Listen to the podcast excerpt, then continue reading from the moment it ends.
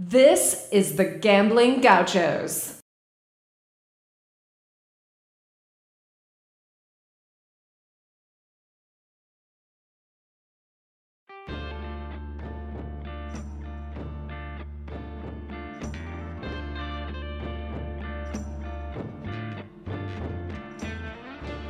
You're listening to the Gambling Gauchos. Talking Texas Tech, betting on the Big 12 and beyond. We've got everything you need money lines, memes, and matadors. Well, You want to quit, Ethan? that'll be the day. Now, here's Kyle Jacobson and Rob Bro, the Moneyline Matadors, the Casino Cowboys, the Parlay Picadors, You see, in this world, there's two kinds of people, my friend. Those with loaded guns, and those who dig. You dig. Win. the Gambling Gauchos. Oh, and one more thing. It's all West Texas. It always has been.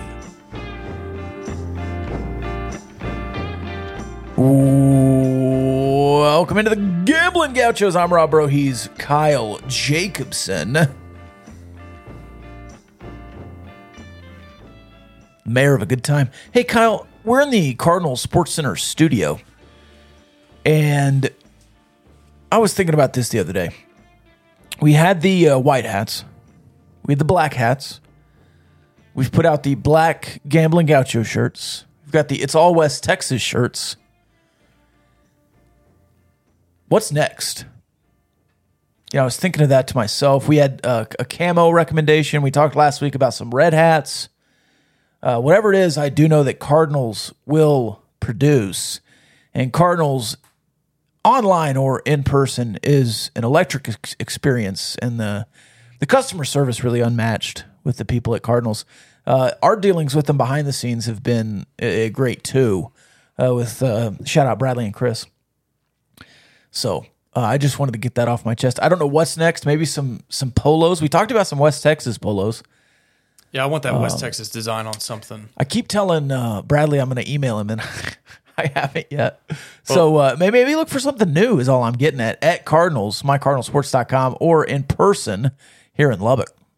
And we just started this last week, but our weekly Big 12 Pick'em, which is free to enter. If you win that, you will get a $20 Cardinal Sports Center gift card courtesy of the Gauchos. Our winner last week, if you're listening, still trying to figure out how to get that to you. But Yeah, we'll, we'll we'll, find a way. Worst case scenario, we'll Venmo you like 20 bucks. And I will say, I know we just announced that in week three, but we should probably retroactively give that to the first two weeks as well. I'm not trying to give away our money here, Kyle, but I think our Cardinals uh, friends would be all right with that. Absolutely. So if you've won in the first three weeks, go ahead and let us know. I we still have the winners, but don't don't think we forgot about you because I I did see the one guy, the first week winner, DM'd us like on Tuesday. Yeah. It's like, all right, man. All right, man. Been a couple weeks now, but uh, glad to have you along. All right. I know everybody's not on Twitter as, as much as we are. Uh, certainly, you've been on Twitter a lot in the last 48 to 72 hours. Um, if you haven't been on Twitter since Sunday, uh, let me just clue you in on what you've missed. Uh, a lot of red will now be available uh, to your eyes when you get back on Twitter after 72 hours. Uh, it is a red out at the stadium, and also on Twitter, everybody's profile pictures are red, uh, courtesy of Mateo, uh, who did most of the work, and then I did some, and then Kyle did a few. The Mayo never rests. And so, if you if you want a red profile picture on Twitter, let Kyle know or Mateo uh, if you can find his handle. I'm not going to say his whole handle. Um, and then also uh, Longhorn Fact Wednesday. Do you want to tell us how that came about, or do you want to save that for the special episode we have later in the week? I'll save most of it for our interview with Kyle Lumlong. You know, he's. I get that, like a lot of our listeners probably don't like him, and I get why.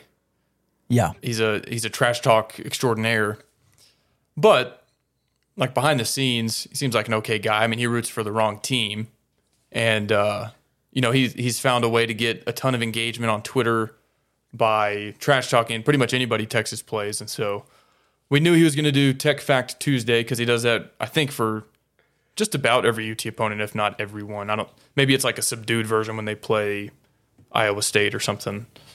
I don't know. Well, and I he he's a guy that feeds off engagement. Mm-hmm. I mean, Aggie's fed off the Aggie Fact Thursday so much he wrote two books. Yeah.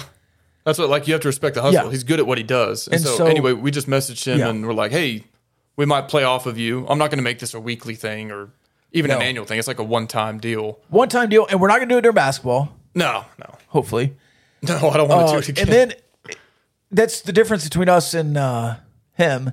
It's his whole bit. That's just something we did. And I will say this, um, and I would say this to his face, and I might say it tomorrow. It, it's one thing to do it like face to face, right? Uh, man, mano a mano. Uh, but to just do it every Thursday for the same school when you haven't played him in a decade, it's like, come on, man. no, it's a great counter to uh, I, I want to save some of this for the umlong, but Yeah. So like this guy not only has a Tech Fact Tuesday, but I guess we got under skin enough. He Double down. extended it yeah. to a Tech Fact Wednesday. So he's been tweeting about us for two days.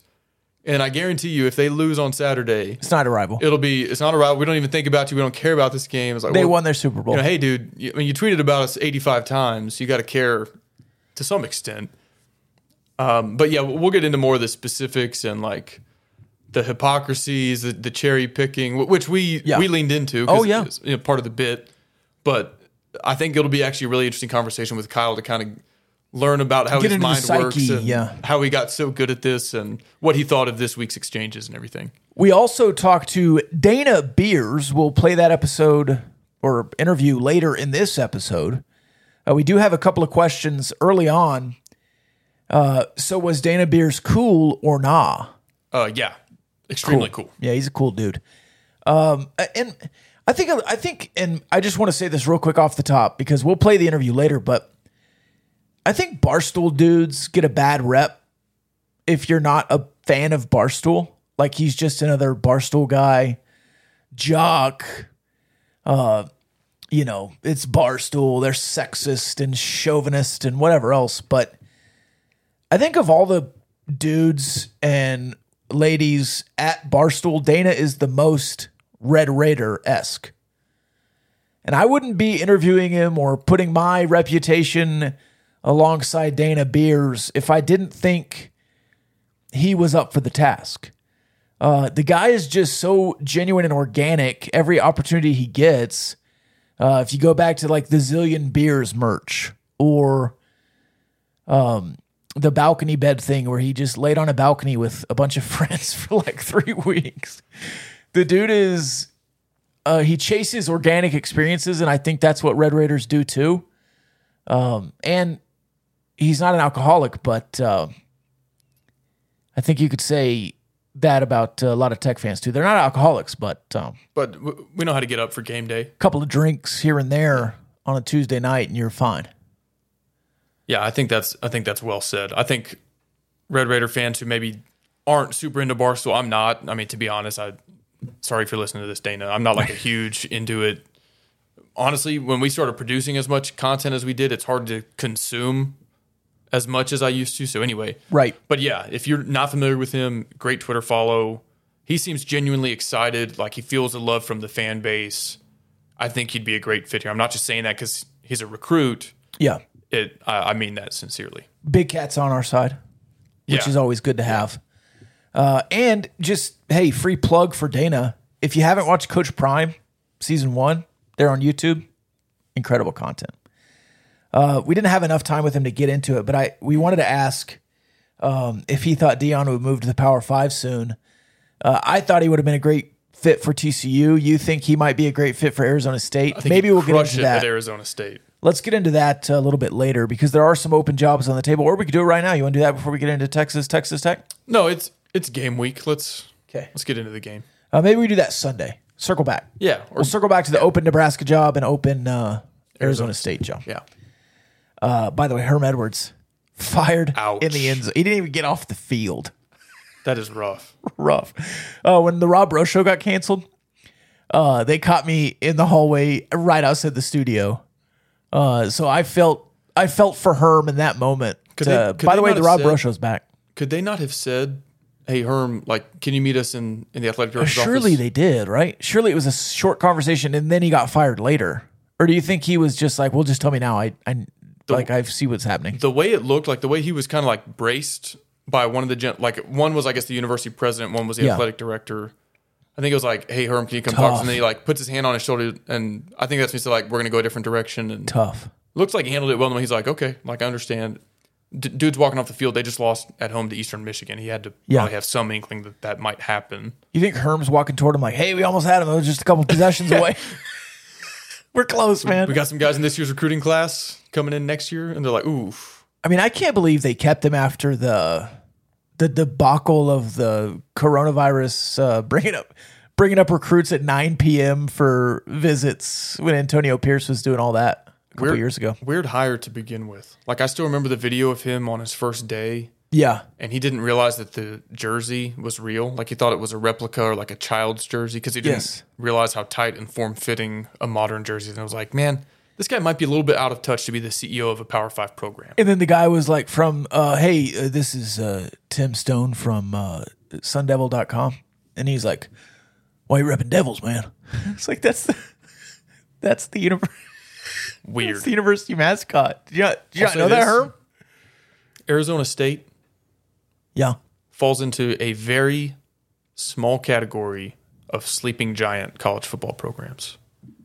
I think they have a ton of natural built-in advantages that they've never tapped into. They could be a monster if they wanted to. Similar to Clemson before Dabo, and North Carolina, also Texas Tech. there you go.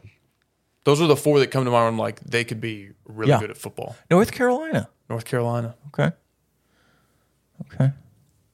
Cool. Texas, Texas Tech, the line's open at five uh, and 67 and a half. But I think that we just gave away a bunch of free money on the pick 'em uh, because I think the guy keyed it in wrong at 57 and a half instead of, he meant to do 57 and a half instead of 67 and a half Can I ask you a question? because that evened up real quick. Yeah. Why did you do circa opening line instead of consensus action for the pick'em? Oh, I've done that every week. Oh, I thought that's what we had planned. I thought we would let it settle. And by the time we put it out Monday or Tuesday, use a consensus. No, I've done opening every week. Oh, okay. I certainly would prefer to do consensus. Oh, well, yeah, let's do that. okay. I didn't know we were doing opening. I just thought that's what we had talked about. I'm just doing what the boss man says, Kyle. You're the CEO of the Gambling Gauchos. Now, just- we both know that that is a facetious thing because you are the shadow coordinator of, uh, I mean, you're the VP of Lubbock. Why would you not be in charge of the Gauchos? All right, there's a football game this weekend. Yeah, I was trying to get to him and you Go, go for it. derailed us. No, you wanted to talk about Herm Edwards. So the line opened at five, quickly moved to six and a half. Um, the circa opening number was way off. They've corrected it since. I think it landed at 58 and a half today. Uh, I'm still leaning under in this game, and I think it'll be about a touchdown game. So kudos to Vegas. um, if it went past seven and a half, I think I would bet on Texas Tech. Um, but inside seven and a half, I think I'll lean Texas. Um, I wrote earlier, and I'm just going to give my score. You can give your score, and then we can talk about why. Unless you want to wait till the pickums, like we've been doing. Oh, we can get into it. I just feel like this is a better scenario since so we don't have to dance around it while we're talking. How we've done the last few weeks. It's like, hey, I really want to say this, but I don't want to give away my pick. Uh, let's say, what is it? 33 25. Because I want to be just under. And I think it's about a touchdown game. How do you get to that number? I don't know, but I'm kind of pegging in the middle here that it gives a little bit of room above and a little bit of room below, and it's about seven points. Uh, I guess that's yeah, 33 25.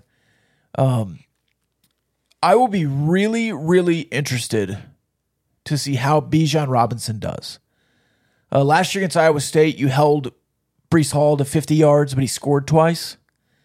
Uh, I wonder if it's not a similar output for um, Bijan this year uh, after just absolutely demolishing you last year as part of the 70 points that Texas put up.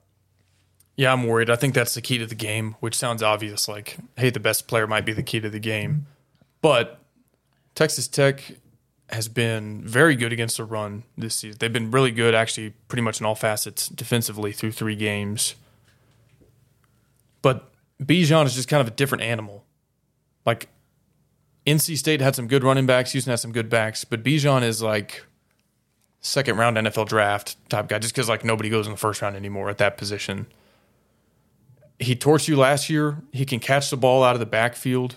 And that's actually something I think you might be able to bottle him up running. Yeah. But you've been gashed by screens the last two games. And if they're drawing that up to him, even if you get a third and eight, or even if it's first and 10 at midfield, he can go 50 yards if you're not playing that screen really, really well. So I'm, I'm worried. And I, he's kind of the X factor for me. If you can bottle him up, I think that's the only way you have a chance. But if he's running wild, I, I don't see you matching that on offense. Running wild, brother. Listen here, brother. Uh, Xavier Worthy as well. Because I think Xavier Worthy can hurt you in the screen game and deep. Uh, I think Quinn Ewers is starting. Uh, DeMarvion Overshawn, Overshown, uh, going to be out for the first half. Why do you think Quinn Texas Ewers is fans starting? not happy. Uh, wind in the wire. I'd be a little bit surprised. I would be a little bit surprised. I think it's maybe just a little bit of window dressing to get people up and worried. Um, but uh, I believe somebody said on a message board today that he was starting, and uh, earlier in the week, from what I actually heard and saw, why I thought this before the message board. I didn't. I don't remember which message board it was, or I'd give him credit. Probably, probably RRS. Um, but Sarkisian was talking about him practicing early in the week. And if you're practicing early in the week, you're probably good to go. If you practice like Wednesday, Thursday, all right, you still might be behind schedule. But if you practice Sunday, if you're on the field Sunday, you're probably good to go. Yeah, I, don't, I just don't know. I don't know how much that changes the game plan. I think Card and Ewers are similar. It might actually be better for Texas Tech that Quinn Ewers is playing uh, because he'll try to take more shots, and you might get lucky on a couple of them. Card will take care of it and control the ball. Yeah, I just don't know. I, I'm glad that you got a look at Tank Dell before playing Xavier Worthy. I think Xavier Worthy's probably still a rung above him, but I don't know athletically, maybe receiver wise. still similar type players. Whereas I Yeah. don't think you've gotten a comparable look No. versus a, a Bijan. No. Well, and uh, the NC State running back did a little bit of damage um, on one or two drives.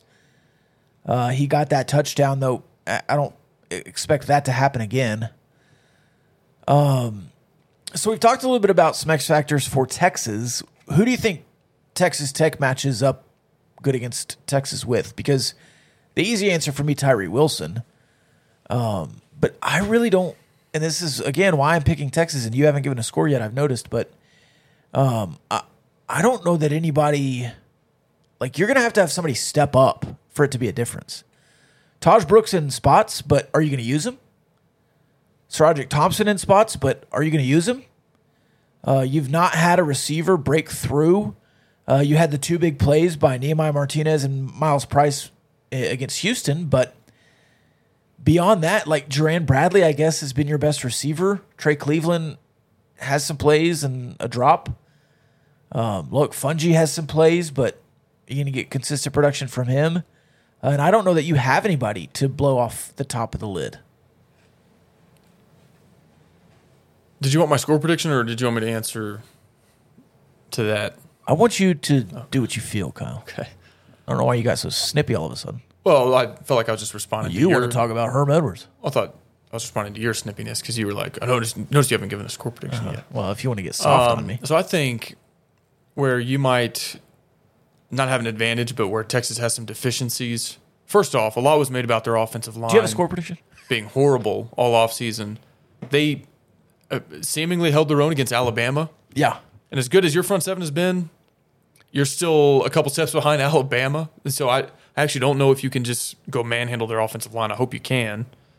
Well, but and doubling down, UTSA looked a lot better against Houston than they did against Texas. I think that Texas lacks. This is some intel I got from a guy who kind of covers Texas. They lack a pure edge rusher like Houston has, and you obviously struggled with that. So I don't think necessarily your offensive line has an advantage against their defensive line, but I think one of your biggest weaknesses might not be so obvious if Texas doesn't have the personnel to match up against that. I think the X factor on offense, yeah, the offensive line, you need to run the ball, which you really haven't done that well against Houston and NC State. But it's a quarterback play. I mean, it kind of starts and ends there. If you turn the ball over four times, you're not going to win this game. Yeah, So easy. The rest of this is kind of like, look, if Bijan runs for 300 yards or 50 yards, if you turn the ball over four times, you're not going to win this game. nope, and you're not going to cover. Right. So my score prediction, I'm with you that it's low scoring. I, I was impressed by UT's defense. Is this is this uh, Colin Colin or Cowherd low scoring or legitimately low scoring? Uh, so I mean, I, I'll I guess low scoring in the sense that I'm going to take the under. High scoring for Cowherd. Yeah, Cowherd 30 probably thinks 34, this is a shootout. Um, I just don't until I see it from this offense. Look, you scored 20 points in regulation against Houston. You scored 14 in regulation against NC State. Until I see them score 31 plus, Right I think your ceiling is in the 20s. against not Murray State. Right. And that's even if you play like you could improve on your performance from the last two games and score 24 points, which I don't think is going to be enough. So I'm going to say I'll say 31 I'll say 34 21. 34 24. 31 23. Okay, so you're doing what I'm trying to do. It's hey under, but seven points about I think it's a pretty low scoring game. I so before NC State I said I'd be disappointed if it's not competitive. Right. I think it was actually fairly competitive. It was. The outcome was Yeah. in the balance in the fourth quarter. Well, um, and with you all didn't the actually ever apply enough you gave 'em. pressure on offense for it to be in serious jeopardy. Right. I see this one, I think, unfolding kind of similar. I don't think Texas, with all their offensive firepower, especially if Ewers plays, I don't see them getting to 45 or even maybe 38 points. So I think hopefully you keep them around 34, 31 to give yourself a chance. But like I said, until I see it from this offense, I don't know if you have the capability to match that against a good team like Texas. So I think you'll be stuck in the 20s. Texas will be in the low 30s. Feels gross. Here's where I think here's what I think it looks like if Texas Tech wins. Yeah. A few things. I think the crowd is insane. Yep. Texas has not played a road game this season. Quinn Ewers, he was on the sideline for some road environments at Ohio State, but that was supposed to be his senior year of high school. Right. He's basically a true freshman, and he's seen some stuff, right? He was at Ohio State, he played Alabama. But if he's out there for 85 snaps on the road, he has not seen that yet in college. If the crowd keeps you in the game, if you can get a push running the ball, and just eliminate the bad mistakes, the muffed punts, the pick sixes. Like, even if you go for it on fourth and one and you get stuffed, okay, that's better than a pick six. Yeah. I'll have a Venables So- quote for you. So just the horrible, like shooting yourself in the foot four times, that can't happen. So I think if those three things, if you can find some semblance of balance, take some pressure off the pass game, we don't know what the snaps breakdowns going to look like between Morton and Smith, but whoever it is, if Taj and Roderick can get going a little bit, that takes a huge weight off their shoulders. Crowd needs to be into it. No bad mistakes. So Venables this week was asked a similar question, uh, really an opposite question of uh, Joey. Joey was asked, you know, why are you uh, not fair catching some of these and all this stuff? Uh, and he gave the analytical answer, and he kind of doubled down that, well, we we're that's our plan. We're just doing our plan. Uh, and I thought he answered it fine, but Venables was asked, uh, you know, their nature and punt returns and how they're so good at punt returns. And I know you and I have both been pro fair catch everything because to start on the 25 is better than to start on the 19. And you've just not proven that you can be good at it yet here at Texas Tech in two, three, four seasons, regardless of the coach. Uh, but Venables says you can't not be aggressive in one aspect and then think you can just automatically go be aggressive in the next aspect. I think it's a BS quote. You have to be aggressive all the time. Now, I br- liked it though. Is he bringing eight I like every play on answer. defense? Yeah, but you can be aggressive in zone. You you could sit back. And Why isn't he bringing it? You could be more aggressive. Uh, that's you're The- obfuscating. D- does Jeff Levy throw the ball 50 yards down the field every play? Do they go tempo every drive? No, but there's a plan in place. Okay, the plan Right. in place can be. You we're can gonna- have an aggressive. You can have an aggressive running game. Here- here's the plan in place for a kickoff return. We're going to have no injuries, no penalties, and we're Yeah. never going to start shy of the 25 yard line. well, yeah, but you could be. Well, hold on. How's that for your plan? Hold on. Just like, okay, if we get the ball with four. hang on. hold No, on. I'm going to make a point. Okay. Because you asked me the question. You get the ball with four minutes really left. just giving You're you not the gonna quote. you're not gonna be aggressive and run a two minute drill, are you? Yeah, I don't know that I asked a question, but You did. You asked me what I thought of the Venables quote. Okay. You said, I think So you don't like I think it? I'm quoting almost verbatim. I want to get your thoughts on this Venables quote. And I'm giving it, you're like, whoa, hold on, hold on, hold on, because you're about to make I a said- good point, and I think I said I have a Venables quote it's for coach you. speak. Oh, we're going to be aggressive in every phase of the game. Shut up. I like the quote. How about we're going to be smart in every phase of the game? I like. Well, I'd rather be aggressive than smart. Okay. An aggressive team will bring nine. A smart team will throw a screen and score. But I also, I also don't want to teach a guy to just field every kick. If you're running out of bounds and have to toe tap to catch the ball because it's going out of bounds, maybe let that one go. So if you're up, the other team has no timeouts left, Yeah. and you're winning with a minute 20 left. Are you going to be aggressive on offense, or are you just going to take three knees and then get Oh, out of there? Deep shots. Yeah. Yeah.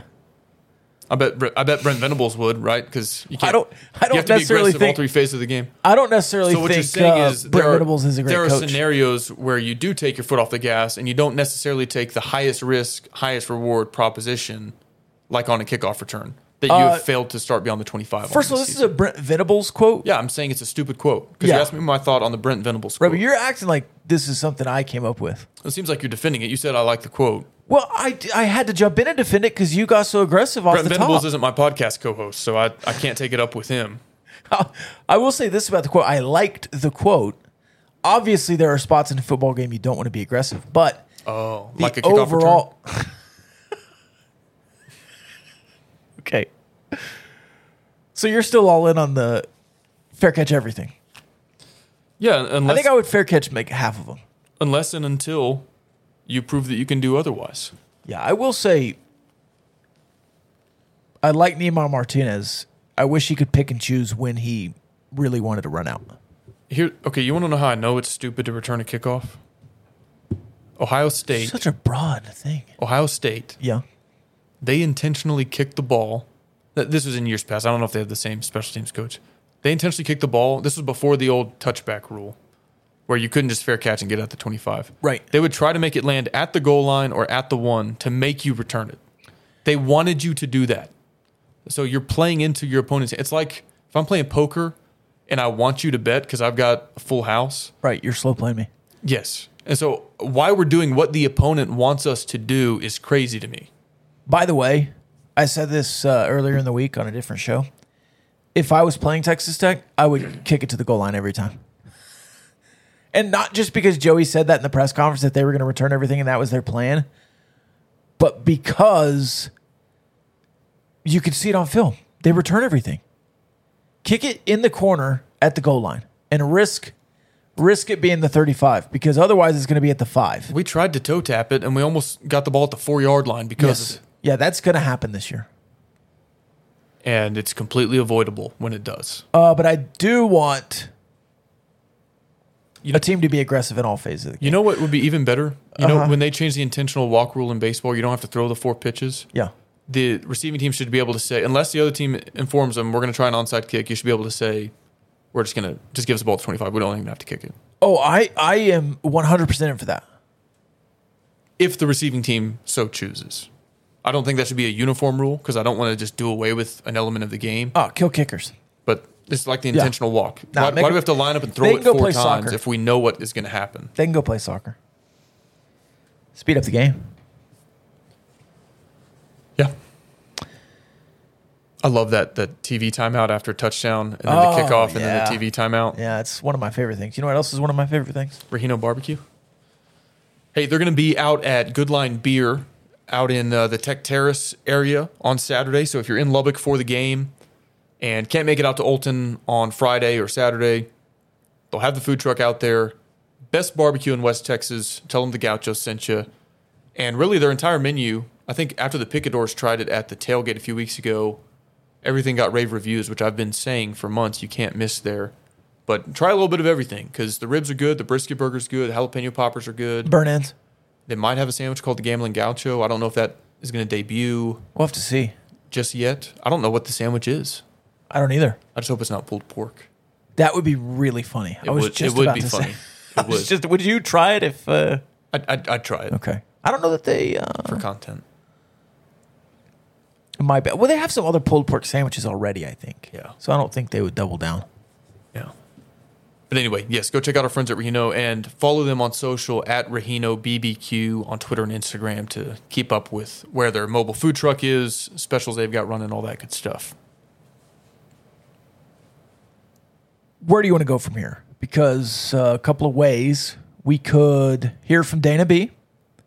We could make some picks. We can get into the mailbag because there's a lot of questions specifically for the game. Excuse me. That uh, we could get to and have it flow a little better. I think you want to do that. Yeah, let's play the Dana clip and then we'll come back. Get back into the game. Well, that's okay. Is that is that the opposite of what you just said? Yep, but we can do that. It's whatever you want. Let's knock the mailbag out because it's a lot of what we're just talking about. Okay, yeah. And so I don't. I think we could. I think for some of these we can just say we just answered that. Uh, all right, in the mailbag, are you a dog? Dog. I think that was to Dana. Uh, all right, question for the pod. What's your take on Joey seeming to put a lot of emphasis and backing into analytics based decisions? Uh, this question goes on for about two more inches. I can read the whole thing, uh, or you can just give me your thoughts on analytics. Is that the gist of the question? Like balancing analytics versus gut, essentially? Uh, yes, he, he talked about how they were 100% analytics, and then he said, you know, if I had taken the traditional approach, I would have done it differently. Now I'm all in. I listened to Aranda, um, Rule, um, and then he, the question from uh, Cinnabon kind of goes through some situations that if the fourth and ten had worked, if the fourth and eight had worked, you, you're kind of a genius, but otherwise you're just not, and it doesn't look good.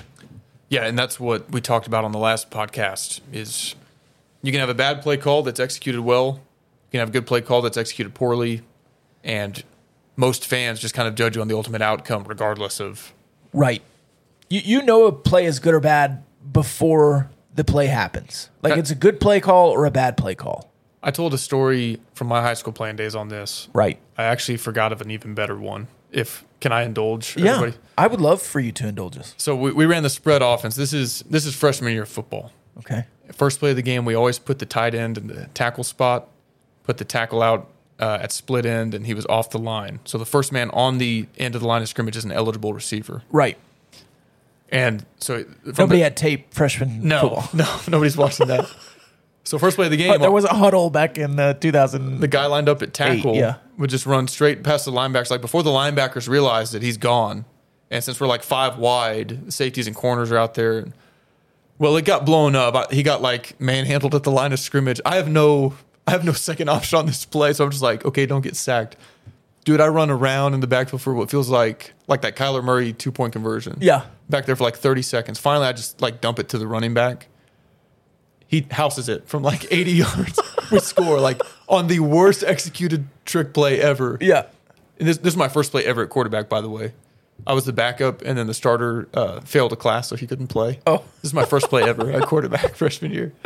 I go to You sideline, never I'm- look back. I'm fired. I'm like, let's go. My coach is like pissed off that the play didn't work. I mean, it worked, but Right. not how it was. He was like, why didn't you throw it to him? And I was like, you know, I kind of like tunnel vision. My first play, I'm like Right. wide eyed, like a deer in headlights. I was like, we scored. But to his, from the coach's per- perspective, he was like, that was the worst, the ugliest play I've ever seen. Yeah. So anyway, all that to say, you can call quarterback power on fourth and one, and if your quarterback checks out of it and airmails it down the field for a pick six, it looks like a horrible play. Hypothetically. Anyway, um, so on the analytics versus gut, I've got I've got broad thoughts on this. If you'll indulge me, Yeah. I have a preference, but I I want what works, right? I think a lot of people are scared of the word analytics, and to them that means the coach doing something weird Yeah. that they're not used to. Yeah. Or like fourth and one from the their own 25. I think you have all this data available to you historically about how often teams convert when it's fourth and one at their own 36 yard line and that you can make a, a reasonable decision on which way to go helps you win the game or gives you a higher percentage of winning the game. So I'm for leaning on it as a tool as long as it's implemented properly. I think some people misunderstand analytics, As a tool is an important distinction. but I also think every game is different and there's game flow and there's momentum and there's situational football. Like, okay, the science says go for it here. But if I got a quarterback making a sixth career start on the road and he hasn't played that well to this point, maybe we don't go for it here. If we do, we're not putting the ball in his hands. Yeah. Because there's also the like, if you run on fourth and one, you convert at this rate. If you pass on fourth and one, you convert at this rate. So I, I, I like it as a tool in the toolbox. I'm not a oh old school is better, analytics is worthless. But I also I think Hyatt phrased it. He's like, you might as well have a computer coaching the game. I'm not for that either. And I actually don't think that's what Joey was saying. I think he just said he considers Right. 100% of the, the stats and the analytics, and that informs his decision. But he doesn't just go with whatever the book Yeah. says, Well, so to speak. I mean, you got to know when to hold them. Know when to fold them. Don't get me started on blackjack basic strategy and sharing a table with a bunch of idiots. Know when to walk away when the dealing's done. Nothing pisses me off more than that, dude. When somebody You ever seen the movie 21? stays when they shouldn't. Yeah. Big fan. Except now, you know, Kevin Spacey. Yeah, he's not why you like that movie. He's the bad guy in that movie. Yeah, I'm kind of a. I like the bad guy. I thought you were Batman and I was the Joker on this duo. Well, or, no, that was that was uh, from the pa- that was Yeah. from the Discord. I didn't come up with that. Hey, how do you join the Discord? Uh, if you go to patreon.com slash gambling gauchos or hit the link in our bio, uh, you can join for $5. A lot of people have been joining lately. Uh, not as many joining the Discord. That's that's one of the big benefits. So if you're joining the Patreon, we send you a Patreon message. Uh, if you're listening to this and you joined the Patreon recently but haven't gone back and checked that message, there's the Discord invite. Um, and then what you'll need to do it, it might even be out of date now for the last couple so just Yeah. hit us again or or dm us on twitter and say hey i'm on the patreon uh, we'll give you a discord link Maybe they just wanted to catch up on all the cool interviews we did with Rodney Blackshear, Cody Campbell, Dusty Womble, Sonny Cumby, absolutely all that good stuff. now the Sonny Cumby one is live uh, for the public we'll, we'll do that Yeah. for one more week and then we'll probably put it back private Yeah, you can go get a taste of it before you spend your hard-earned money on the Patreon. a little taste of the glory See what it tastes like. Uh, was there any more questions off the Discord mailbag? hey i'm proud of you Dude, I love Nacho Libre. I don't get a lot of references, Get that but card out of my I love that movie. uh, what does the loss this weekend look like where we watch the tape and aren't discouraged uh, cover the spread give away points like last week but defense gives us a chance anyways. And then there's a prop bet but i'm going to save that one for the prop bet segment. I have an answer um, do you want to go first or? There's no scenario where you lose this game and come away encouraged. boom. There are games on the schedule uh, on the road top 16 you can play that game and be encouraged moving forward I have one minor caveat that would be the smallest of silver linings.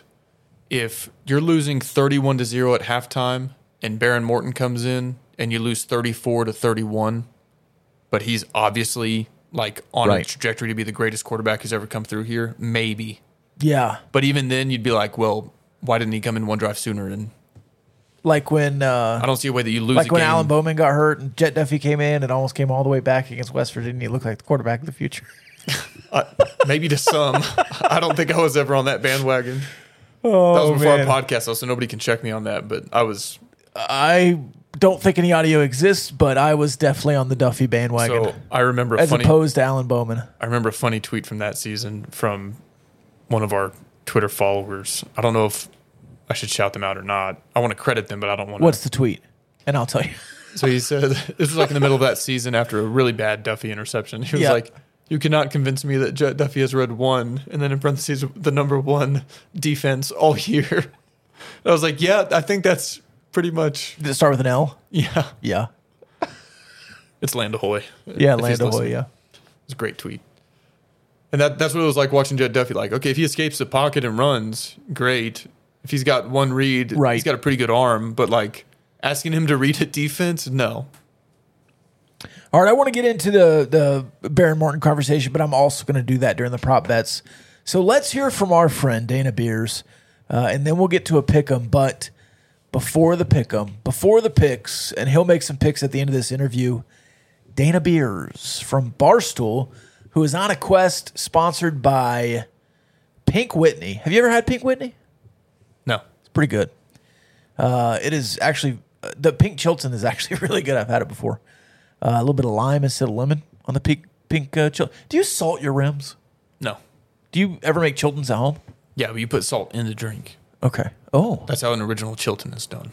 oh, I don't see. I don't Just salt. a dash of salt, not on the rim, in the drink. Yeah, I don't salt my drinks. Maybe I need to though after that conversation. Uh, here's Dana Beers. All right, we're chatting with Dana Beers. Dana B, the man from Barstool, zillion beers, the balcony bed, all of the things he's been associated with. Mister Double Double. Dana, how you doing tonight? How we doing, guys? Man, you just you just set me up. You, you made me sound way cooler than I actually am. So what we're trying to do here, man. Uh, so I guess first question: uh, What drew you to Texas Tech, and what's put Texas Tech maybe at the top of your list for a couple of weeks now? So a little bit of the backstory. Um, I grew up in Massachusetts, and probably until I was about I 11 or 12 years old, I was always a Boston College fan. But like, you know, they were good back then. They had Matt Ryan. The basketball team had Craig Smith, Jared Dudley. They were, you know, going to Sweet 16s. I was obsessed. And then I don't know what happened. Probably from high school on, I just lost touch with BC. I kind of just stopped paying attention to college sports. But I always knew I loved college sports. Like that's honestly my favorite type of uh, sport to watch. Favorite sport to go to has always been college football and college basketball. So I don't know for the last 12, 15 years I've been like without a team. Um, so I kind of just mentioned it um, like an offhand comment on one of my streams, and someone was like, "Hey, Dana, what team do you root for?" And I was like, uh, "I don't really have one, but maybe we can figure that out." Before I knew it, somehow Texas Tech got on there. I think somebody just recommended them.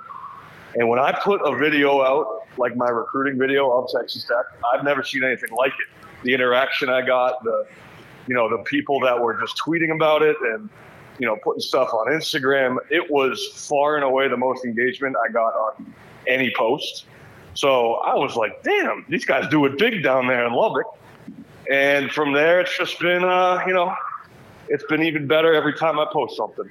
You know, Twitter goes wild, and I couldn't be more happy to even be considering Texas Tech and them allowing me and their family, you know, at, at some level at this point.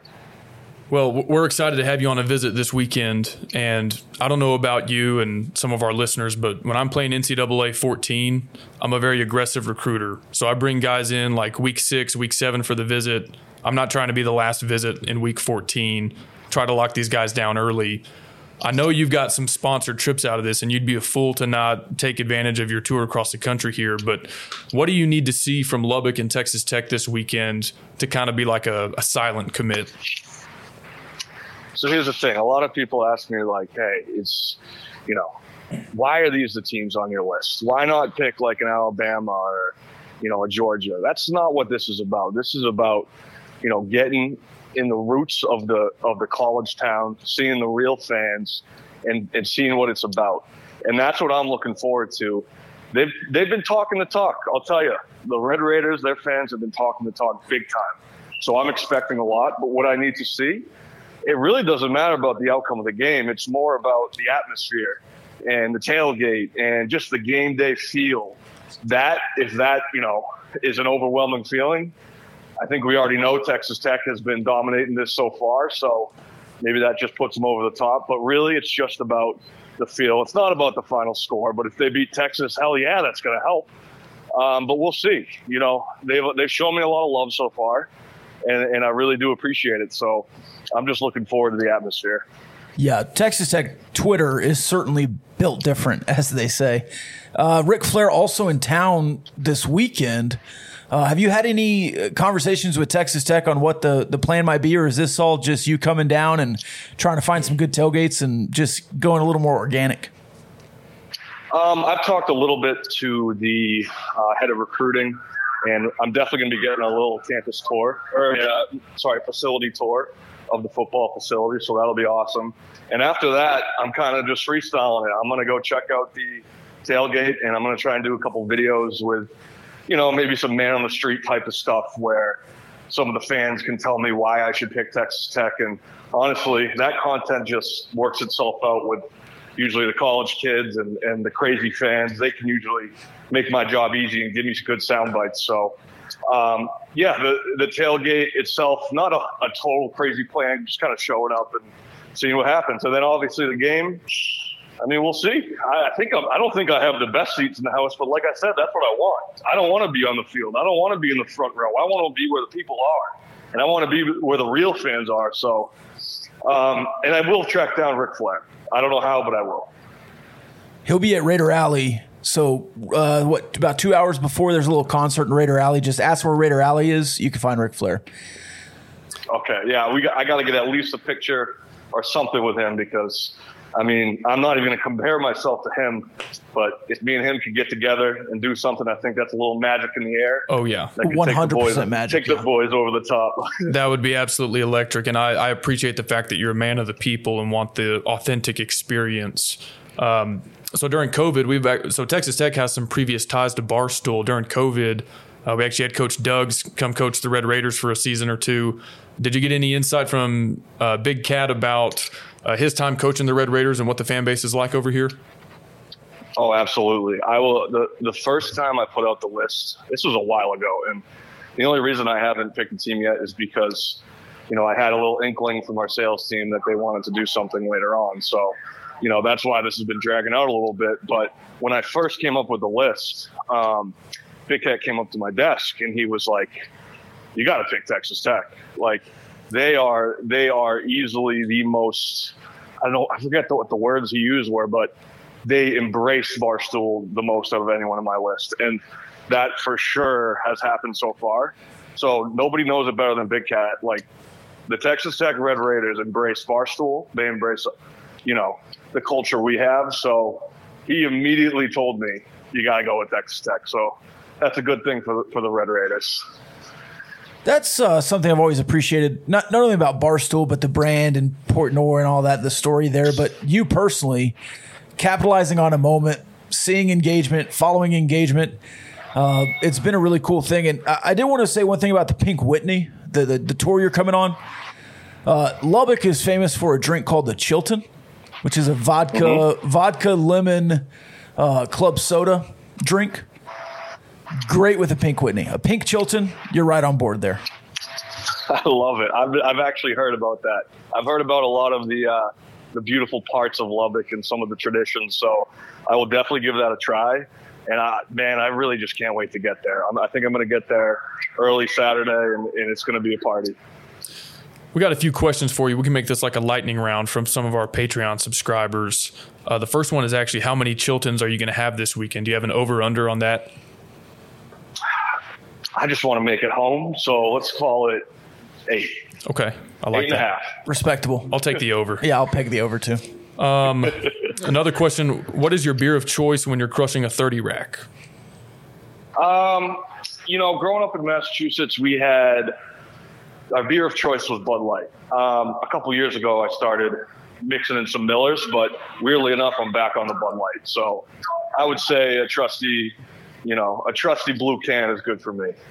All right, last question: Do you have a chip on your shoulder? If you don't, we likely aren't your choice. I absolutely have a chip on my shoulder. I mean, everybody likes to talk about how maybe I averaged 11 and 9 in high school and it wasn't actually 12 and 10 and it wasn't a double double. No, that's not true. I have the biggest chip on my shoulder at Barstool, so Okay, that's I good to hear. it. I'll fit right in. That's a good fit. Or do you have any questions for us on Lubbock or the atmosphere or, or maybe something to do here? So my main question is, what's the scene like if Texas Tech were to win over this this obviously this big rival? What's the scene like afterwards? Do people, you know, go a little crazy? Do they? Uh, is it like a riot? Do they rush the field? How, how do you think it would go if they win on Saturday? Depending on how the game goes, if it's a last second um, win or, or like a big win at the end of the game, absolutely field rushing is on hand. Uh, Texas Tech rushed the field against Houston a couple of weeks ago and probably wasn't the best spot to do it. But we'll rush versus anybody. yeah, it, it doesn't matter. It's just the moment more than the situation, if that makes sense. Yep. Absolutely. Well, and it, it could be a big moment because this is with them going to the SEC. This is very likely the last time they play in Lubbock, like conference game or non-conference. And so, I mean, there could be. I don't know. I don't know what to expect to answer your question. There could be a riot. The goalpost could come down. It's going to be a scene if we do, and especially like Rob said, kind of in last second fashion. So, uh, but then besides that, like after you leave the stadium, which should be electric, go to Broadway. It's right across the street from campus. That's where everybody's going to go for the post game celebration or to drown out our sorrows if Yeah. it doesn't go our way. Win or lose. But that's definitely where the like post game scene is. No, I like that. And uh, I, I guess my other question would be what is a lot of people think I'm like this dude who is just like drinking every night. That's not the case, but this may be a little bit of an alcoholic question. Um, what is like the best bar in Lubbock? Um, define best. Like, like, tell me a little bit about what you're looking for. Game day. Game day. The I think the everyman answer would be Chimy's. That's everybody's go to. That's where if you want the authentic experience of the college student, of the fan who's coming back into town for the game, Chimy's is the place you got to go. Cool. And I guess my other question is, honestly, a lot, a lot, what a lot of people have been overlooking about this whole crazy thing I've been doing is the fact that this isn't just about football. Like this is every sport, especially basketball. Like honestly, I think I would probably be looking forward to basketball more than football. And I know Texas Tech is obviously unbelievable. So, what are your guys' projections for this year? I know they signed a couple good transfers and, and freshmen, but what do you think they're going to be doing this year? Yeah, I think uh, it'll be better than last year. Uh, Fardaws Aimaq is one of the top transfers. Elijah Fisher reclassified from um, uh, the, the class ahead. He's a five star, four star, high recruited uh, wing. You also have some really underrated players on the roster that have had rave reviews. Uh, and it's kind of you you know the defense is going to be there if they can shoot they'll be good and this team that Mark Adams recruited can shoot even better and you'll have 50 15,000 screaming fans every single home game which makes the USA even better than the Jones. I love it. Yeah, I saw those those videos uh, when Chris Beard came in, and it was just like I was like, I got to be a part of that someday. Yeah, people say that Chris Beard made that atmosphere. It's not true. You do that every home game in conference play and in most of the games outside of conference play. And if you're a Texas Tech fan, Dana, you fill up the stadium in Waco when Baylor hosts a home game. You fill up the stadium in Austin when Texas hosts a home game. And you fill up the stadium in Fort Worth when TCU hosts a, fa- uh, a home game because Texas Tech fans are the best fans in the Big 12. Man, I love it. it, it I'm telling you, since the second I put that first video out, it's just been straight passion, straight love, and it's it's something that honestly I just love to even be a mini part of it right now. Well, like I said, we're excited to have you. Last thing we're going to ask you before we get running here we're a gambling podcast. We make picks around the Big 12 every week. Um, do you mind to stay on with us and, and make your picks around the Big 12 for the for this coming weekend? Okay, the first game on the slate, TCU makes the trip from Fort Worth to Dallas to play SMU. They're two and a half point favorites. What's your gut feel on that game? Give me TCU. I don't know much about them, but I know they're better than SMU. Okay. Uh, next one, Kansas State goes to Norman to play OU. They're getting 12 and a half on the road. What do you think about K State, Oklahoma? I think that's a blowout. Oklahoma kills them. Okay. The Oklahoma. Um, a bit of a rivalry game from the old Big East. West Virginia is playing Virginia Tech. West Virginia, one and a half point favorites in Blacksburg. What's your feel on that one? I mean, they just lost to Kansas. I know everyone is hot on Kansas right now, but I don't know, man. Give me Virginia Tech. And I know they had a, a tough loss as well. Ah, I guess I'm, that's a that's a toss up for me. I guess I go Virginia Tech. Okay. Uh, speaking of Kansas, you've got two basketball schools going at it. Duke is getting seven and a half in Lawrence. That's where I thought college game day should have been. They went to uh, Knoxville instead. Uh, do you think the Jayhawks cover the seven and a half at home against Duke? Woo. it is, I was actually talking with my coworkers about this today. The fact that this is two three and zero teams right now, I mean, that's got to be the biggest long shot of all time. So I don't know. I don't. I don't think Kansas is for real. I also don't think Duke is for real. Just give me the over. How about that? Okay. I respect that. Um, Baylor, 17th ranked Baylor, goes to Ames to play undefeated Iowa State. They, the Cyclones, are two and a half point favorites at home. What do you think about Baylor, Iowa State? I like Baylor in that one. Um, I think they're eventually going to get it going a little bit better than they have been, and I don't think Iowa State is. I just think Baylor's a better team, so give me Baylor.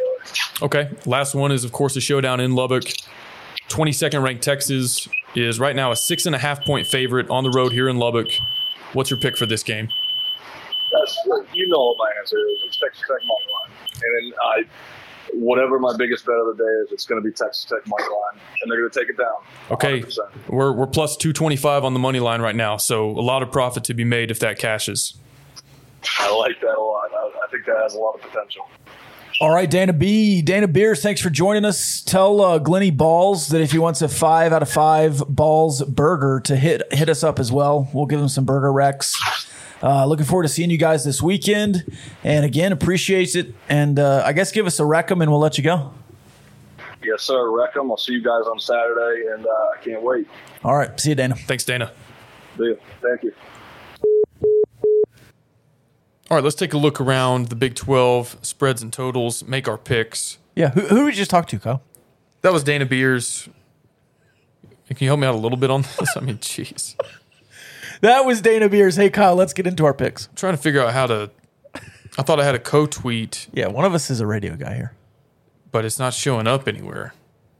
Uh, well, he has to accept for it to show up somewhere. Well, like it's on his page, but not on ours, maybe? oh, uh, retweet it? Yeah, okay. I, I don't know. Yeah, I don't know how that goes. I Uh, can't, we've done it before, but I can't retweet it. why, It, why w- not? it won't let me. Oh, maybe you just see it on. Let me hear. Here, let me look for my personal. Yeah. Okay. While we're doing that, picks around the Big 12. The showdown in Dallas Fort Worth, big time rivalry. TCU goes across town to SMU. Two and a half point favorites. I actually got them. I'm spoiling my pick here. They were plus money earlier in the week, so I got them at plus one and a half. Thought that was actually better than the money line in case they lose by one. So I'm not, I'm on TCU plus one and a half, but they moved to a two and a half point favorite. You have a gut feel on SMU TCU. Uh, same as you. I I took, and I again I'm going to spoil uh, a future pick, but where Iowa State is two Big Twelve teams, I took the home team. This one, it's Big Twelve versus Group of Five. You should win, and so I'm going to take TCU. And I think maybe we underrated TCU a little bit. I don't want to say that out loud, but I think maybe we did, and I would like to see them one more time. But I I think we'll learn that. I, I I, I grabbed them plus money as well. I actually thought I overrated Colorado after they beat them. I was like, okay, that's a pretty impressive win, but Colorado's so dreadful now. I I would like to see more of TCU to kind of figure out what sort of team they are. Also, have you seen the discourse about like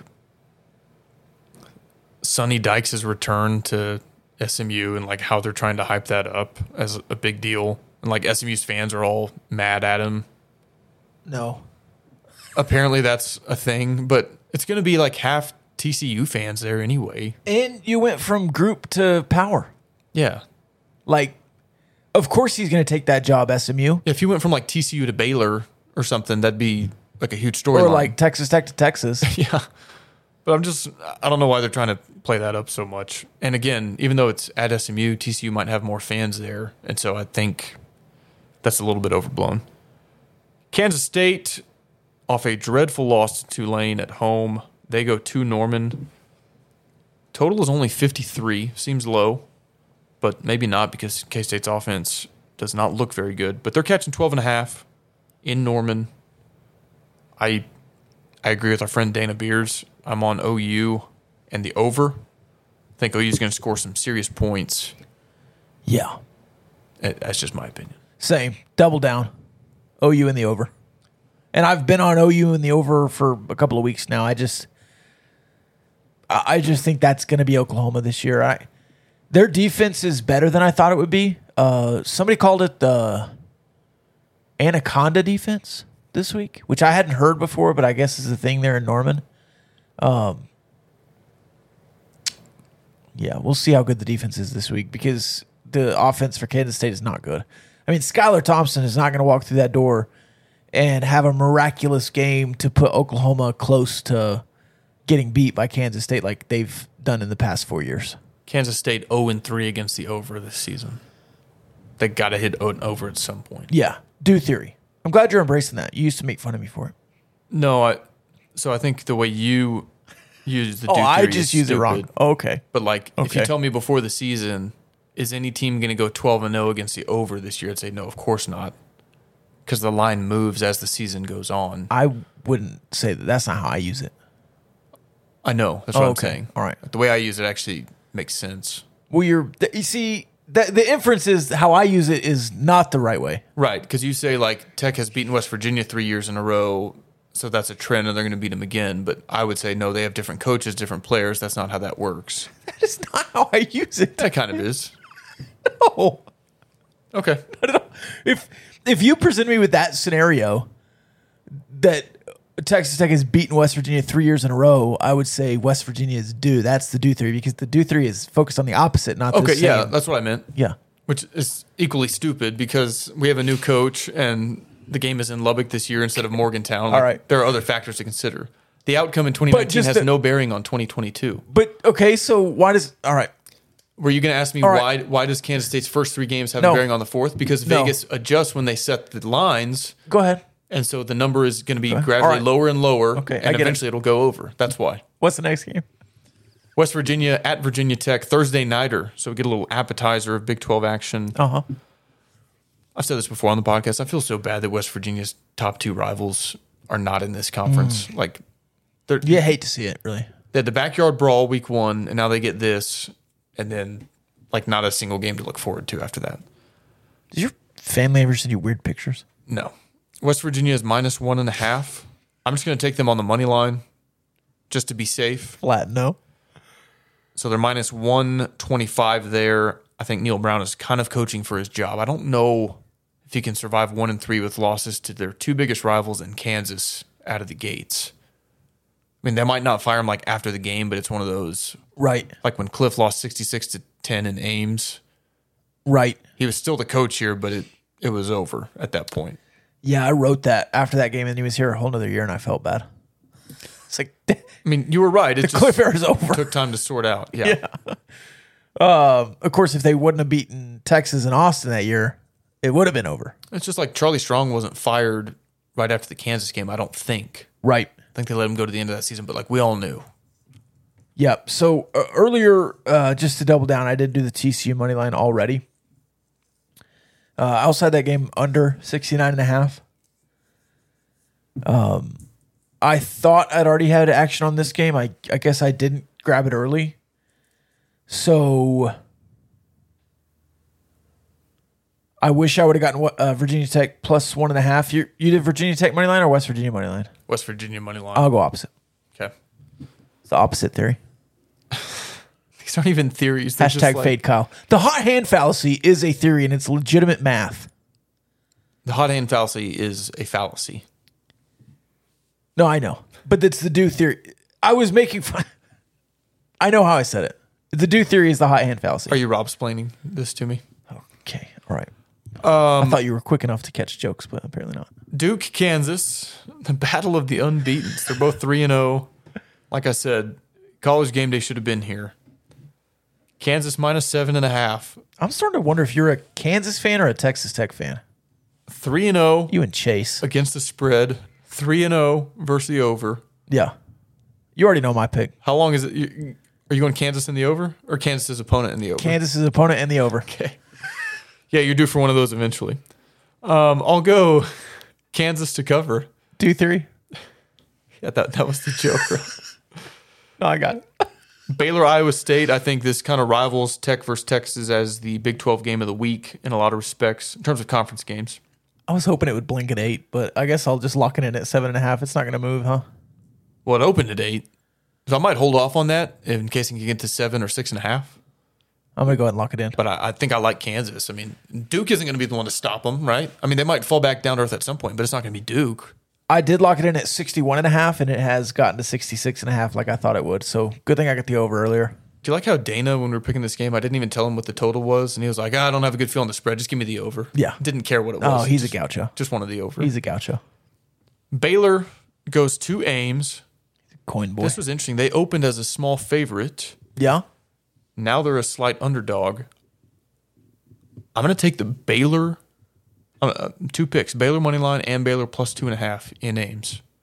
It's tough. It's a tough place to win. I don't think Iowa State is bad, but I, I'm putting my trust in Blake Shapen and Dave Aranda. And if they don't win this, you start to wonder. Okay, they've got wins over Albany and Texas State, but losses to Iowa State and BYU. The BYU loss looks worse after they got pounded by Oregon Yep. you start to wonder, okay, this is not a team that's going to compete at the top of the Big 12 if they lose this game. So I think I think they're going to win. Can I hit you with some more math logic? Sure. Uh, the transitive property. Oh gosh. So if you look, so if you look at BYU, uh, Oregon gets hammered by Georgia, hammers BYU, BYU beats Baylor. So by the transitive property, Baylor's just not very good. Are you going to admit yet that you were wrong to fade Georgia? Uh, no, I'm doubling down because Who who in the country has a better win than Georgia to this point? okay. So can I just like pause this recording real quick and tell you something?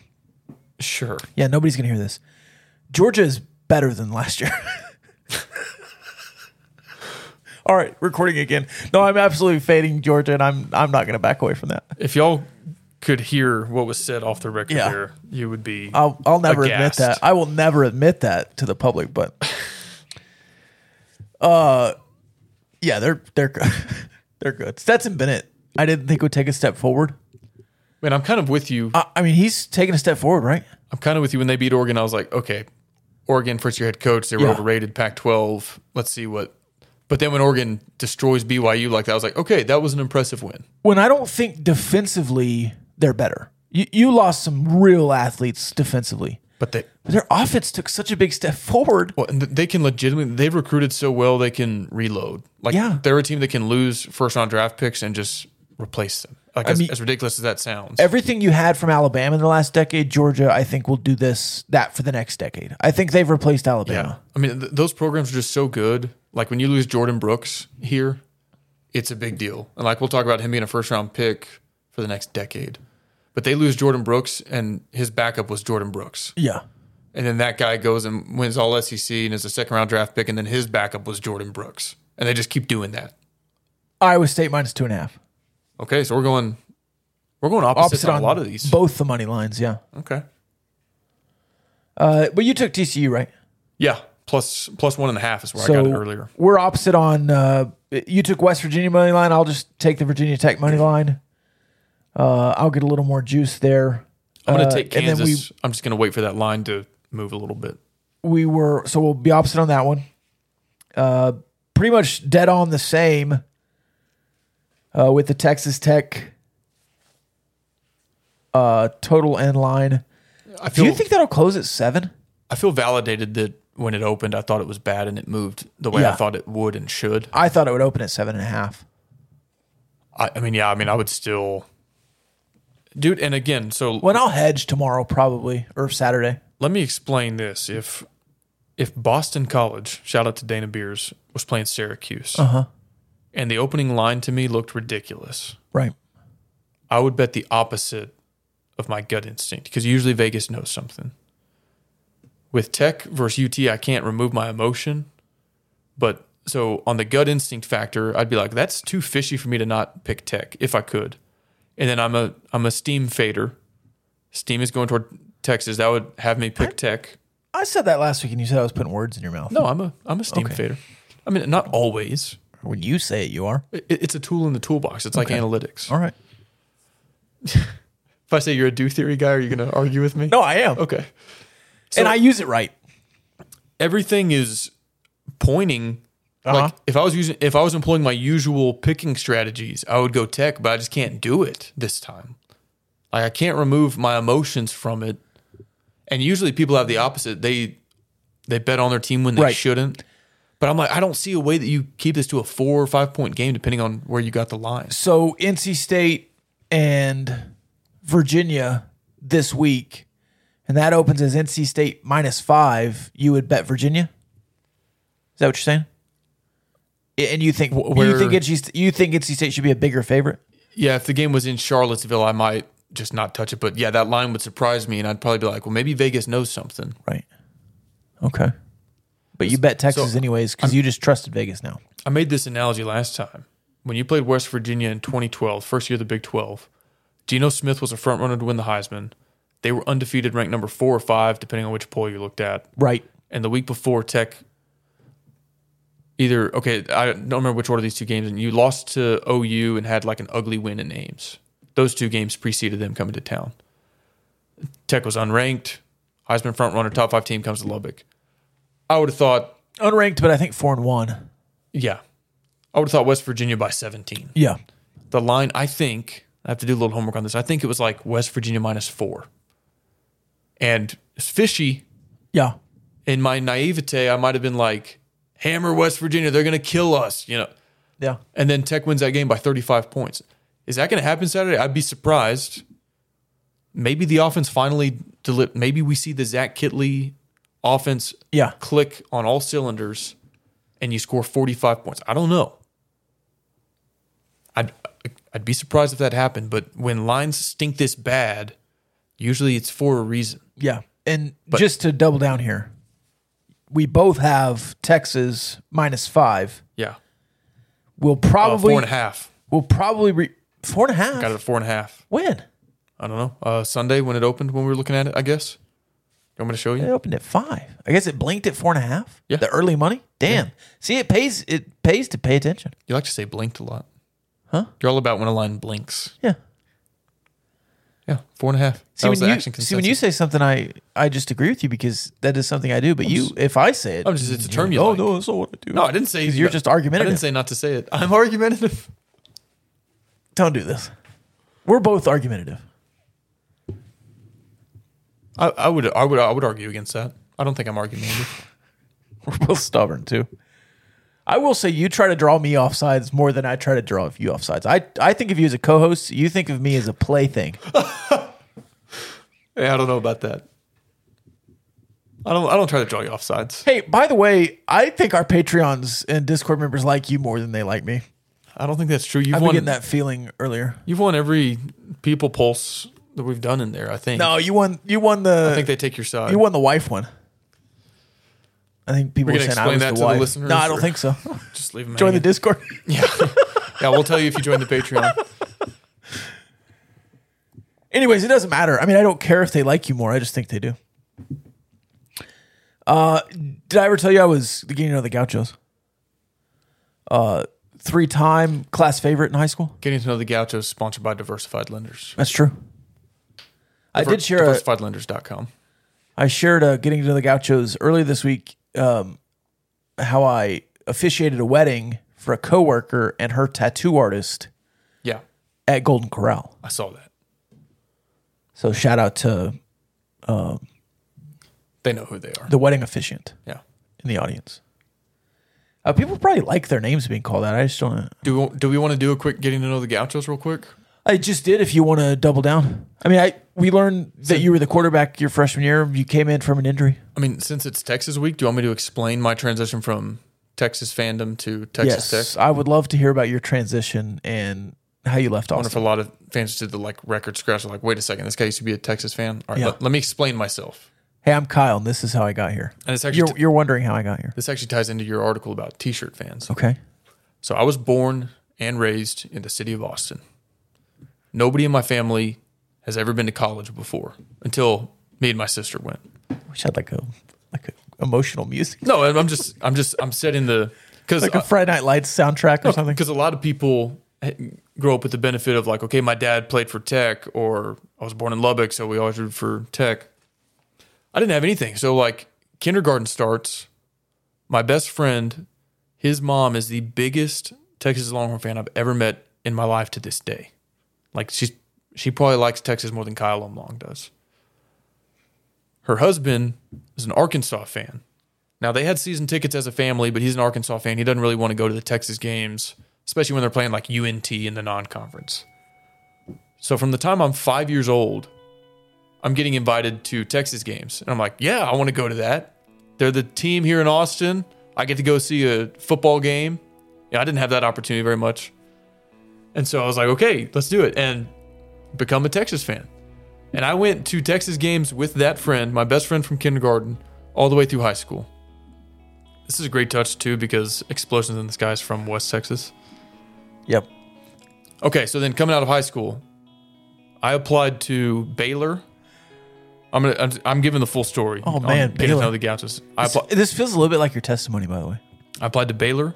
I applied to Texas, Texas State, Texas Tech, and then several schools that were recruiting me to play football. s- Smaller schools, not Division One type schools.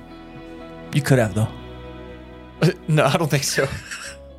so it gets down to it. I get accepted to Baylor, and I, I think, oh, this is great. And they gave me a fifty-six thousand dollars scholarship, and I thought, oh my god, that's so much money.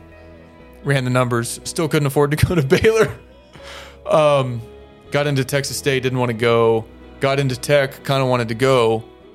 Got uh, what's called capped by UT. I was not in the top ten percent or eight percent, whatever you needed to be in, because I went to the second best public school in the state of Texas in high school.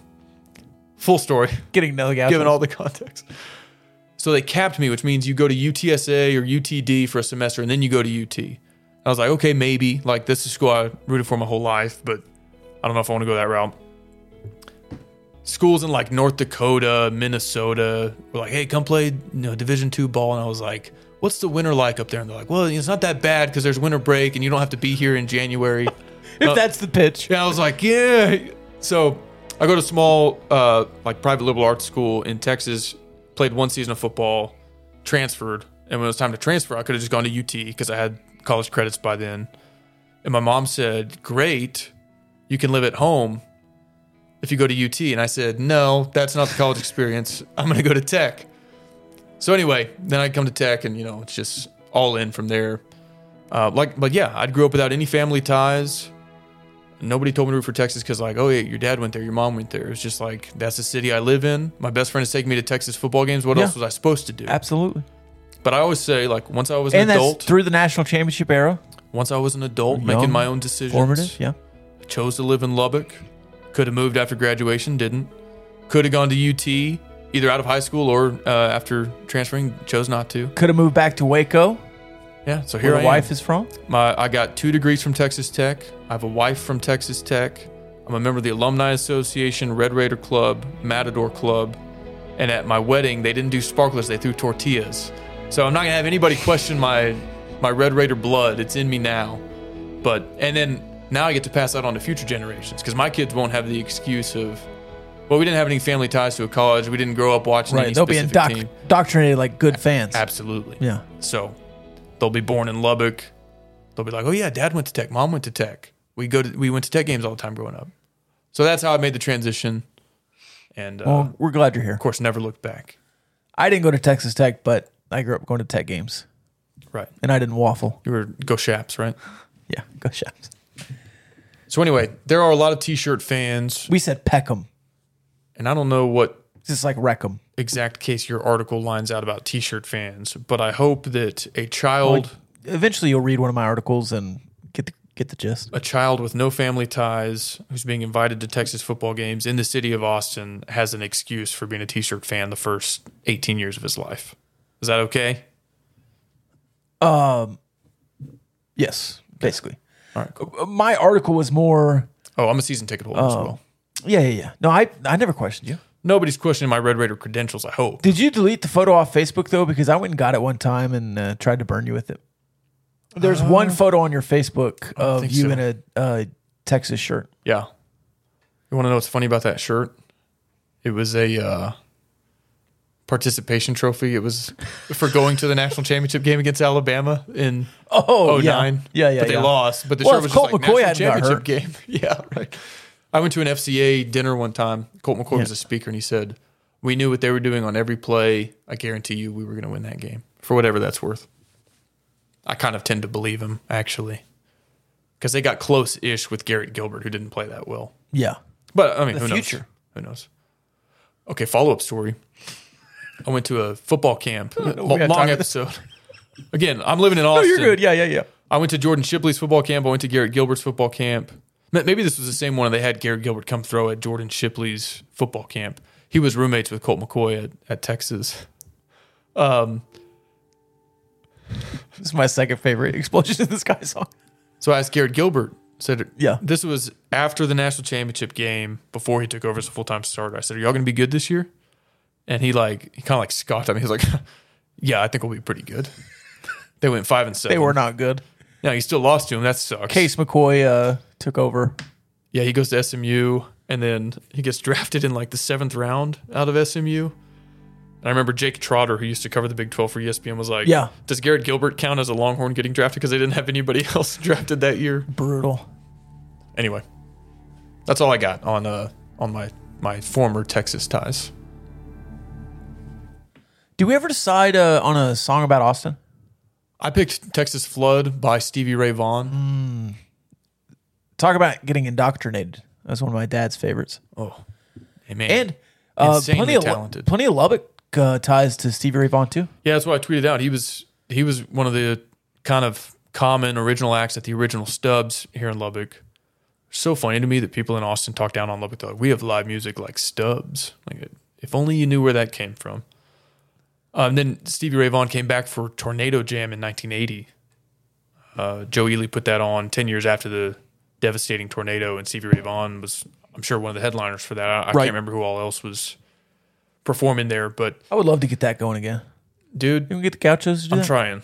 I've, I've tried before. Oh, oh, with uh, your You want Day job? the dumbest thing? Shout out to Thomas Mooney for making this connection for me one time. yeah. Do you know why they shut down Tornado Jam in the first place? Um, too many. No. They were worried that the large crowd that it attracted was going to ruin the buffalo grass at the park. Now, do you know why buffalo grass is called buffalo grass? Uh, because the buffaloes graze on it.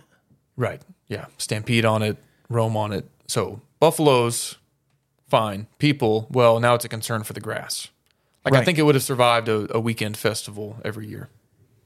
Yeah. especially with you know like isn't there a whole Parks and Rec department at the city to kind of like manage Uh-huh. the Yeah. So I don't know. I Two want to bring it things. back though. Let's bring back Tornado Jam. Two things. First thing, uh, Iowa State's new uh, area by their stadium. So cool. incredible. Um, funny that they're spending two hundred million dollars to do all that, and we're spending two hundred million dollars on a locker room and a south end zone that's going to be way nicer. But it's funny they came up with that number. Um, way cooler than a pedestrian bridge, even though the pedestrian bridge is really cool. Uh, I'll also say this: um, I would love for Lubbock to have something like that, especially if it's an amphitheater near the stadium. Um, man, I just I don't obviously I can't do any of that. I, I could probably campaign for it, but uh, I don't have the pocket change or anything else to get something like that done. Uh, but if you could like tear down those buildings like the it was like a hurricane for a while, I don't think the restaurant's open anymore. And then all the way down to like 7-Eleven and then go around the Overton uh, apartment thing back to the hotel and you could have that L shape right across from the stadium, hooked up as some kind of real Texas live type district where there's some space outside and it's all connected so you could still have a bar running through it. That would be amazing. And really the only place you could do it. Um would also love love and I know that the amphitheater exists, but another amphitheater type thing. Uh, but Slade Cult Slade Culture's coming to town. Did you see that? Mm-mm. With a bunch uh, at the Blue Light. Uh, I believe the thirty first or first, the thirtieth and first. Maybe it's next weekend. Um, but it's like uh what? Just you like talking through that. Oh. Well, it's it's it's either the thirty first and the first of the next month or the thirtieth and the first of this month. okay. That's what I was trying to say. Gotcha. It's a two day thing. Dude, this jersey swap tweet is so funny. Is it working? I don't care what it is. I think so. No. But I don't know. It didn't look like it worked for me. It, maybe he finally accepted Well, it. Well, now it's so it changed. We had an emoji like a handshake emoji. Now it's a question mark, but the picture is there. The meme is there, and people are like replying. So I know it's out Oh, there. okay, good. I don't know how code tweets work, so I wish I Yeah, I didn't- understood that a little bit better. I don't think he accepted it yet. And maybe he accepted it now. I don't know. Can you retweet it yet?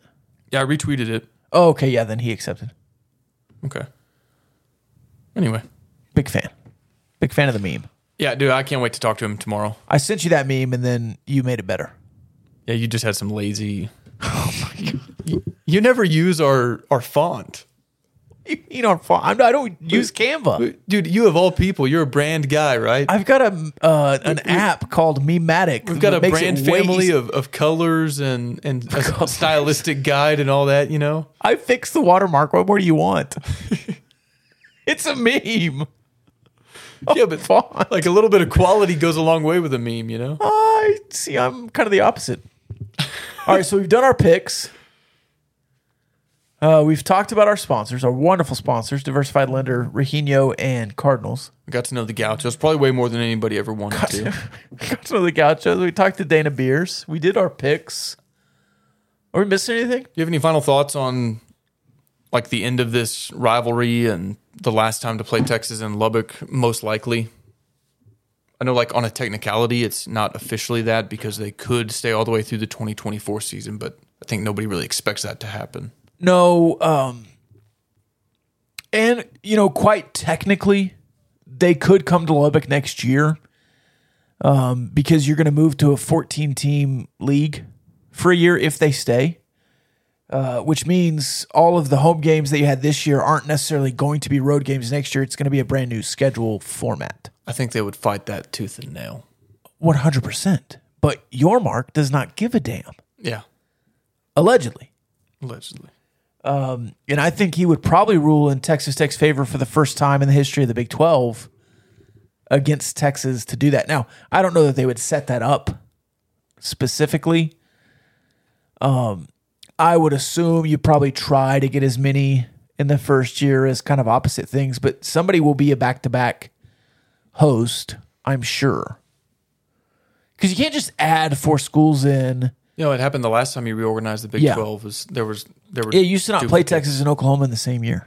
Right. And then somebody in the city of Lubbock was like, that'd be great for tourism. well, I could tell you who. Yeah. It, it wasn't tourism. It was a competitive advantage. oh, so you could be good on every other year? if you had a 2008 type run again, you wouldn't have to go to Norman. Was the thought behind it? But the opposite of that is also true. And then you tanked and had. you could you have to go to Norman and Austin in the same year, even if you're a good team. yeah. And, But you know, Not Te- well thought out, in my opinion. Texas hasn't won in Norman since 1922. That's true. Oh, uh, uh, I've given my thoughts plenty. I've written articles about it. Probably have 5,000 words out on at this point. Uh, you can Google kkm.com Longhorns if you want to.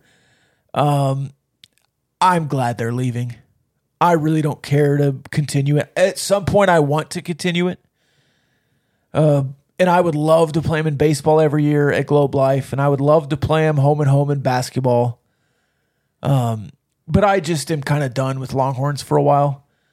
Uh, if it's a five year break, and then you come back as heated as ever as ever, and you get to build a little bit, and you'll be a, a little more even playing ground, then yeah, let's do it. Uh, but I don't, I don't think that you should move heaven and earth to try to play them every year, and I think it's a natural close to the rivalry, and I hope you beat the hell out of them one last time.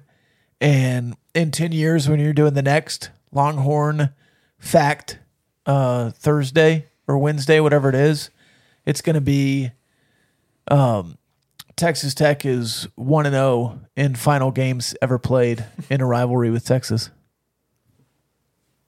Yeah, I, I think I'm with you. I'm pretty indifferent. I mean, if they wind up on your non-conference schedule, cool. You know, there's obviously some history and intrigue there, but I think the phrase you used was "don't move heaven and earth to do it." I'm for that as well. I mean, I, I think the new Big 12 is going to be so compelling competitively because you just have more peers. Like the way it is Everyone's a peer. in the old Big 12, you had Nebraska, A&M, OU, and Texas all kind of had pretty comparable resources, and I felt like they elevated the second tier, which was at, at times Colorado, Texas Tech, schools like that, Oklahoma State. Kansas State in the Bill Snyder era. Yep.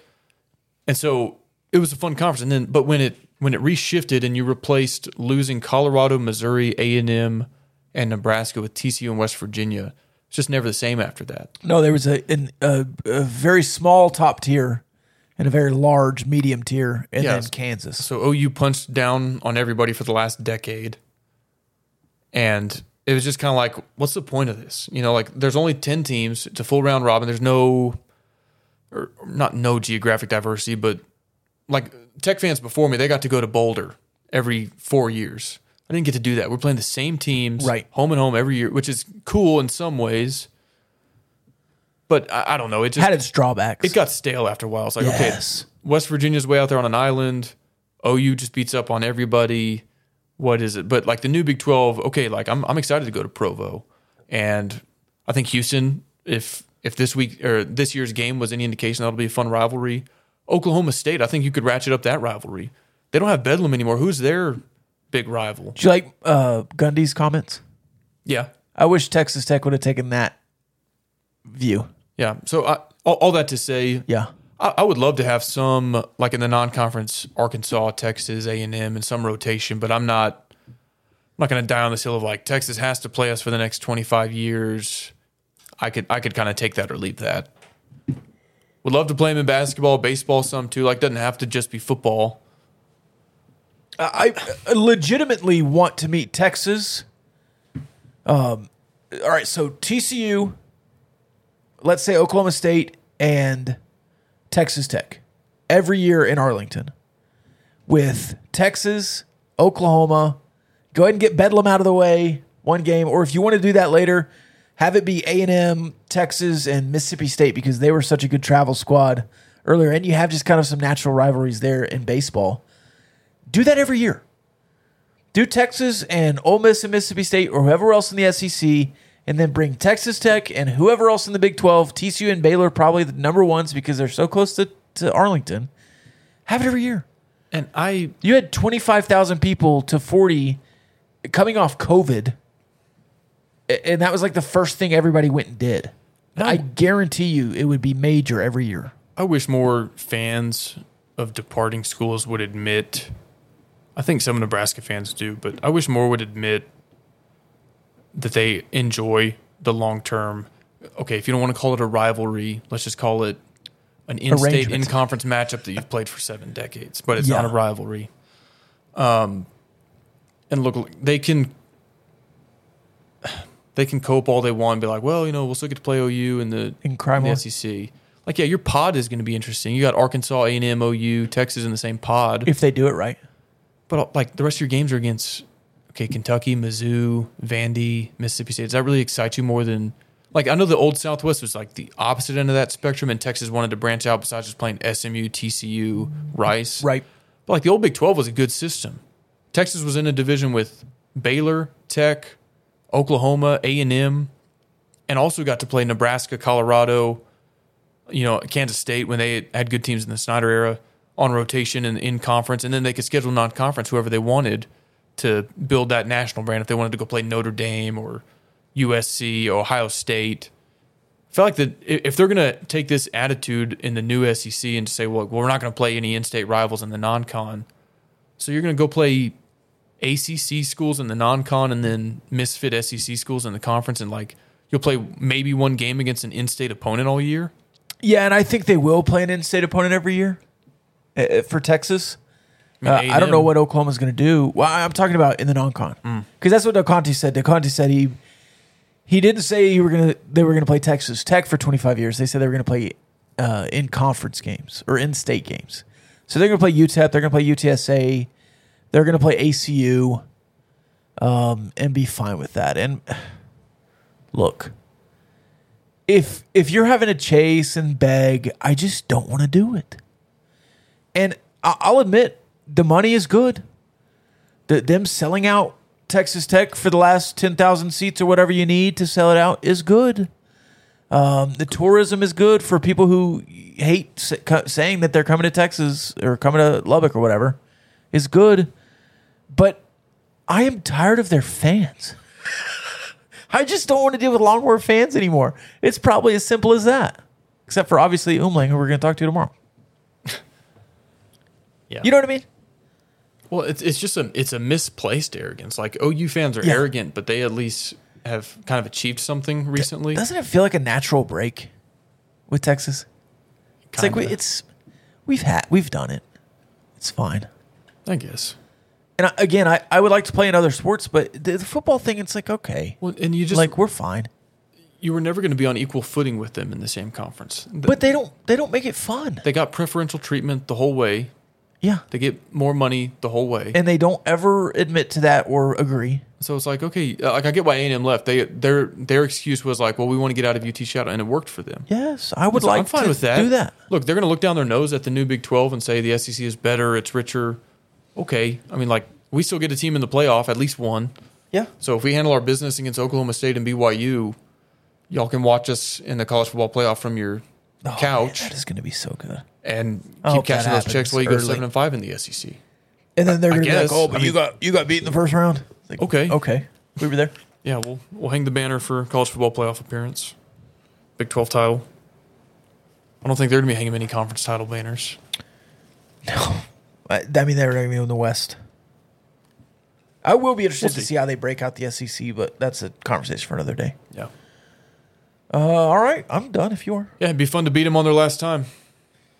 Show up, show out, get loud, throw tortillas, have a good time. Love y'all.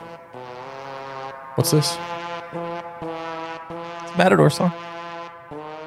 On what instrument? It's the trombone.